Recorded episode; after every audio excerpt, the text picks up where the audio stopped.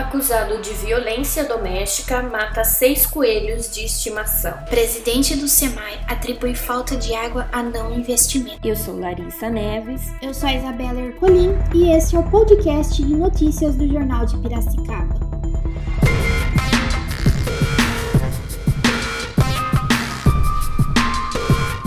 Ajudante de pedreiro de 50 anos foi preso pela polícia militar após ser acusado de ameaçar de morte sua esposa. Ele também teria matado 6 coelhos de estimação na presença dos filhos de 9 e 13 anos na residência da família no bairro Mário Dedini, anteontem. Segundo o boletim de ocorrência, os animais foram mortos por sufocamento e golpes com uma pá. O agressor teria causado intenso sofrimento às crianças, pois pegou uma faca e alegou que também mataria sua esposa. A própria vítima avisou a polícia militar e o acusado foi preso. Ele responderá às acusações de ameaça, resistência, violência doméstica e maus tratos. O homem permaneceu detido até ser apresentado à audiência de custódia. A polícia relatou que o suspeito resistiu à abordagem e tentou agredir um dos PMs, mas foi contido e algemado. A vítima relatou que, diante da atrocidade praticada, com a morte dos animais e ainda por cima presenciada pelos filhos,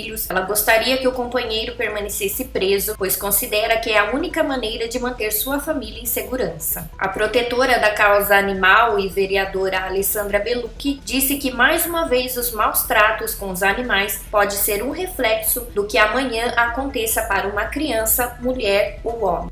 O presidente do SEMAE, Serviço Municipal de Água e Esgoto de Piracicaba, Maurício Marques de Oliveira, atribui as constantes interrupções no abastecimento de água da cidade à falta de investimentos das gestões passadas e ao crescimento desordenado da cidade. Segundo o dirigente, devido ao aumento do consumo, muitas regiões acabam ficando sem água por conta do sistema, que, segundo ele, não previu o crescimento da cidade. As declarações do presidente foram feitas na audiência pública realizada na semana passada na Câmara dos Vereadores. Na ocasião, Oliveira também declarou que o serviço foi sucateado pelas ex-administrações. Ele foi convocado pela Casa para esclarecer os apontamentos do relatório conclusivo da Comissão de Estudos, realizado em 2020. A iniciativa da convocação foi dos vereadores Laércio Trevisan Jr., Cássio Luiz Barbosa, Anilton Fernandes Rissato, Paulo Roberto de Campos, Wagner Alexandre de Oliveira, Gustavo Pompeu, Fabrício Polese e José Antônio Pereira.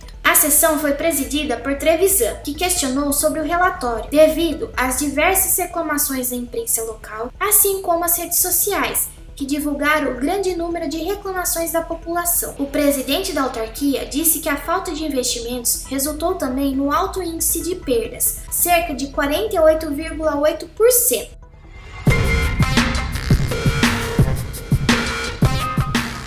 Os podcasts do JP vão ao ar todos os dias, com resumos e análises das principais notícias da cidade. Acompanhe no portal do JP e nas redes sociais. Mais notícias a todo momento nos canais digitais do Jornal de Piracicaba.